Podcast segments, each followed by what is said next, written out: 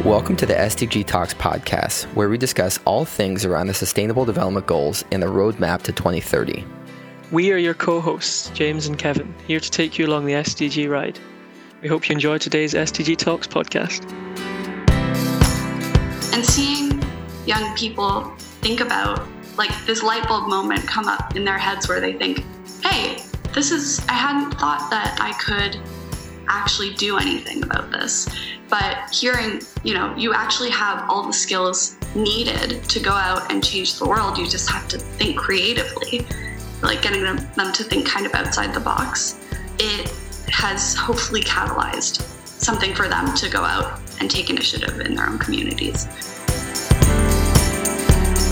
Kasia Slavner started the Global Sunrise Project, which is a multi award winning Gen Z documentary that creates positive impact media. At a young age, Kasia is already a recognized global youth leader, a Kim Phuc Peace and Diana Award recipient, a 10 time UN Youth Delegate, a UN Solution Summit Youth Adjudicator, and one of the voices of the SDG 16. She uses her storytelling platform to conduct educational outreach, screenings, exhibitions, and workshops to inspire and empower youth civic engagement for the Sustainable Development Goals. Her documentary, The Sunrise Storyteller, has traveled to 60 plus film festivals and won 28 awards, including the Ron Kovic Peace Prize and the Eva Haller Women Transforming Media Award. Hope you enjoy and keep SDG talking.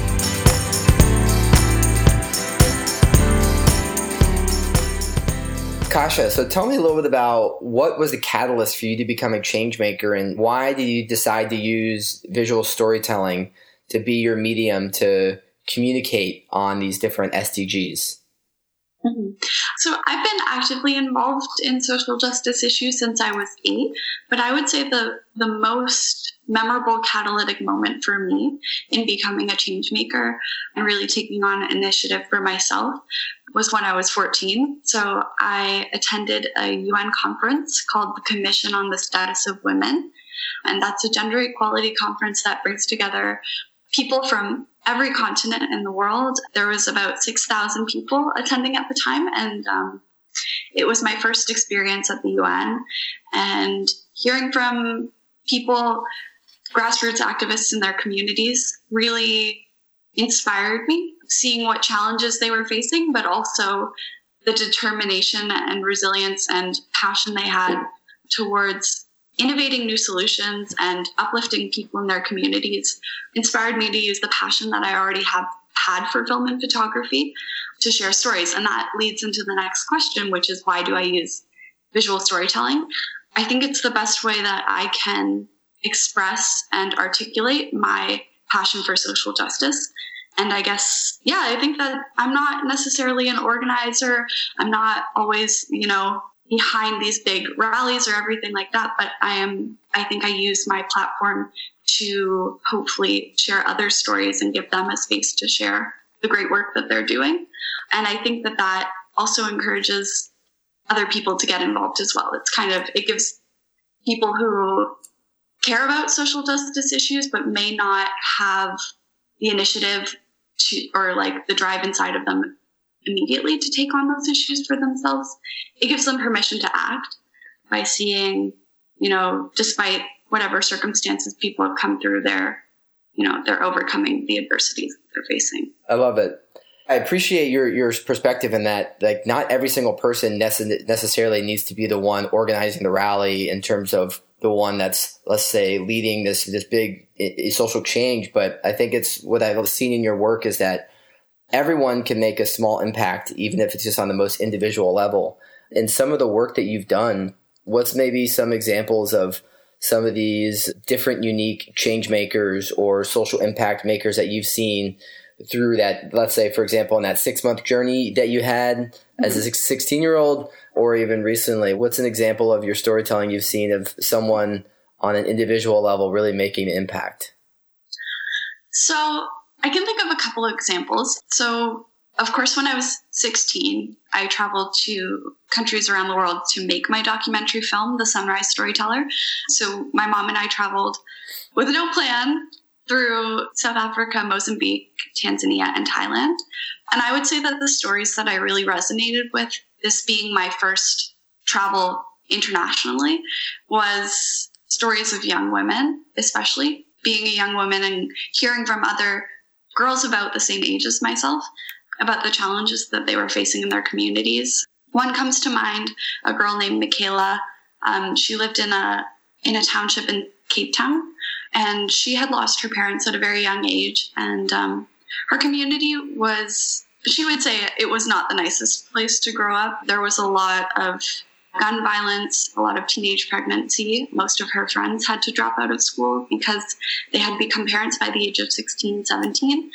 And I think she she struggled with not having all the resources in place to kind of become a leader, but she took on this leadership role for herself by continuing to kind of focus on the things that drove her personally, like, you know, whether it was jump rope com- competitions or getting more actively involved in her studies, her taking on those things that mattered to her, she became kind of like a mentor to her peers and kind of helped them come out of, I think, these situations where they would have easily given up and just kind of followed the same path as everybody else. But she wanted to empower young women to to kind of become leaders for their communities, leaders for their children, and kind of pull themselves out of the circumstances that they were in, despite what they, I guess, were going through.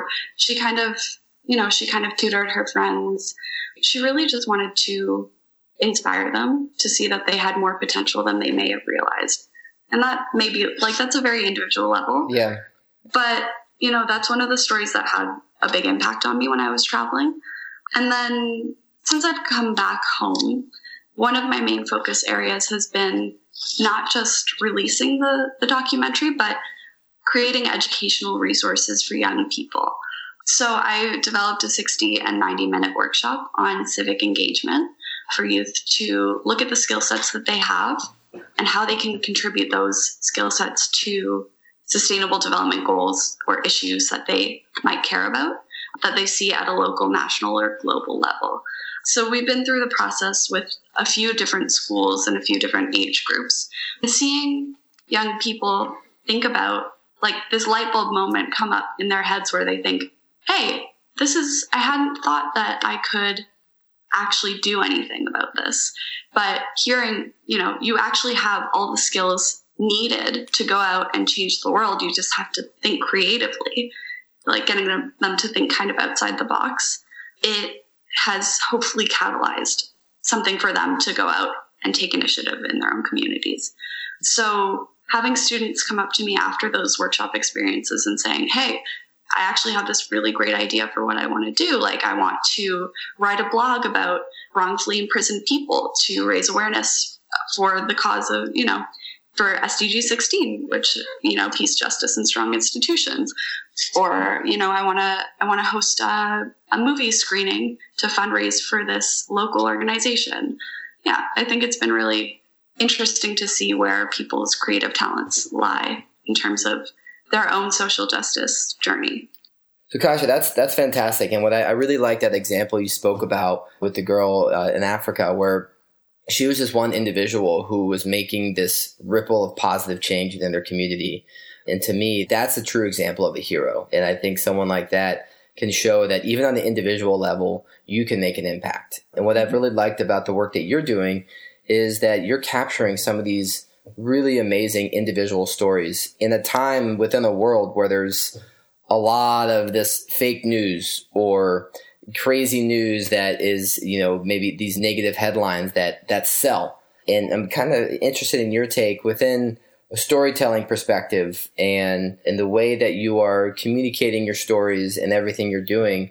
You know, how do you go about finding and telling these best stories and getting the word out to make a positive message to people to continue to inspire others with this these positive examples of change. Mm-hmm. So um, part of the reason that I set out on my journey was because I found it quite overwhelming to look at the news and hear these sensationalized stories and these really, I guess, these polarizing headlines at the time. And I was hearing two different stories because I would watch the news to try and get informed. But then when I would speak to people at this commission at the UN, I was hearing a completely different story. And so I think that stereotypes came into play a lot when it came to the news depicting these countries in a very, I guess, the word that I used before was stereotypical. I guess that's the only word that I could use to describe it. Light and very biased against these these countries. And so I think that it was going into the communities and speaking to people who live there is was the most important thing to me. And the way that I tell stories is not to interject too much. I really, you know, my journey was important in going out into the world and meeting these people in terms of like a structurally from a structural and narrative standpoint to say this is how I got to this community and this is how I met this person. But once you meet the person in the story, it's for them to take over. It's for them to tell and for them to express what is a priority to them, how they're addressing the issues in the community, what they need in terms of help or um, what they need in terms of resources or anything that they might need to succeed, and what motivates them to keep going. So I made it clear that I wasn't going to paint the story just as rainbows and sunshine because you know positive news is not for me to be just just like washing out everything that there really is happening in the world it's to highlight the importance of the issues that we're facing but as and i guess put it on an equal scale the solutions that we should be looking for or striving towards because you know it gives you a more balanced perspective. Um, yeah. so that was really important to me and with, within your storytelling and, and you, you just alluded to it why and I want you to kind of speak to maybe other storytellers out there or attentive uh, aspiring storytellers is you know why is it so important to personalize these issues and and really you know show both the good and the bad um, yeah you know and, and how is it that you can like create the empathy to you know drive action by doing that mm-hmm. i think that it's really important to tell stories in a positive solution oriented way because in a time where we are kind of in crisis mode i mean currently with issues like the coronavirus happening, or, you know, there's a whole lot of pressing issues that are happening right now, it becomes a lot easier to bury your head in the sand if you're just too overwhelmed by the scale of the issues that are happening. And a lot easier to not want to do anything and to become numb to it. And so I think positive storytelling gives people the hope that they might need, but also a way forward and suggestions and solutions for themselves to implement within their own communities if they see fit. And I think that that's why it's it's really important to share those stories. Love it. So it's 2020. A lot of stuff is on pause right now with the ongoing coronavirus. But what is next for you with some of your storytelling? I know you mentioned the civic engagement tools, which is amazing, and we'd love to get the word out on that in this this documentary you speak of. But what's is this documentary the biggest focus of content creation, or what's uh, the top priorities for you in the rest of 2020? Sure. So before this pandemic hit, my biggest focus was going into schools with screenings of the Sunrise Storyteller and workshops, a Gen Z's Guide to Creating Social Change. So that's kind of a main focus. We might have to obviously rethink the way that we deliver those those tools for students. But in terms of content creation, we haven't announced it publicly, but I'm moving on to the next documentary, which I can only say for now focuses on SDG 16 as peace, justice, and strong institutions as a topical focus. But once we have more information on that publicly, I can definitely share it with you and we can spread the word about that. That's awesome. So, two final questions for you and sort of fun, interesting questions. And you can answer them in either order or not answer them. What currently excites you the most about everything with the SDGs and what keeps you up at night with the SDGs? Whew. Okay. So, what's keeping me up at night currently in regards to the SDGs? I'll start with the negative so that I can go positive. is that I think SDG 16 is really, really being not acknowledged in the way that it should be. I think it's abandoned. It's been referred to as the abandoned SDG. And I think that it is a really important foundation to a lot of the other sustainable development goals. And I think oftentimes people aren't making the connection between peace and things like climate action or gender equality or, um, sorry, my cat is making an appearance. No worries. But I think that people aren't making these linkages between SDG 16 and, you know, things like climate action or gender equality. They're really crucial to one another to thrive and progress. And I think that that is, it's overwhelming to me because I think it, my biggest question is how can you break down such a daunting topic and make it personable and actionable for the everyday individual who's not, you know, maybe studied peace and conflict in schools or who's not, you know, in government or policy making. So that's one thing that I'm really focused on right now. And one thing that's motivating me is hopefully finding those stories of people who are taking action on the issue of peace and youth who are at the center of that movement. So I'm really I'm really out there looking to get into the field once we're able to travel again to bring those stories to light. Awesome. Well, thank you for everything you're doing, and, and I, and especially within the SDG 16 framework, you know, bringing that to the the forefront. I really haven't heard as many people talking about it, so I, I want to make it one of my efforts to put that at the forefront to to bring the SDG 16 to life. And you know, your storytelling and your passion is is infectious in a good way and I, I really uh, appreciate all the work you're doing. Thank you so much. Thank you so much for having me. This has been a really great opportunity. Of course.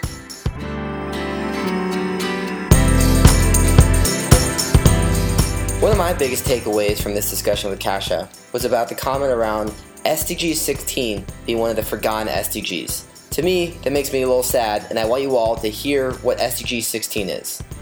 SDG 16, the goal is to promote peaceful and inclusive societies for sustainable development, provide access to justice for all, and build effective and accountable and inclusive institutions at all levels. So I ask you today, what are you doing for SDG 16? Thanks for listening to the SDG Talks podcast. Make sure to check out all the show notes for relevant links from this show. Please share and follow SDG Talks on social media and stay tuned for updates from the Unleash in United Nations community.